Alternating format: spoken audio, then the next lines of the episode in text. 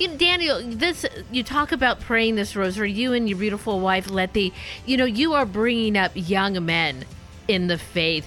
Kind of share with our listeners, you know, how you feel the importance of parents praying Thank in front of their children, praying with their children, praying and teaching them how to pray the rosary. That's so important for today's family.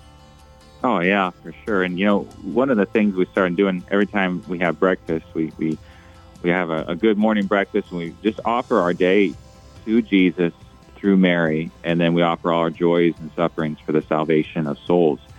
And that's um, all my kids say. You know, I offer all my joys and sufferings for salvation of souls. And uh, we have ample time to talk about that when they, you know, when they have to wait for their food. Like, oh, that's a little suffering. You know, like, and how effective that is. And then in the evenings, um, you know, it's hard with four boys and a toddler. Uh, you know, to, to, we all gather around and we attempt to pray the rosary. and some nights go much better than other nights, um, where you really feel the Lord's presence.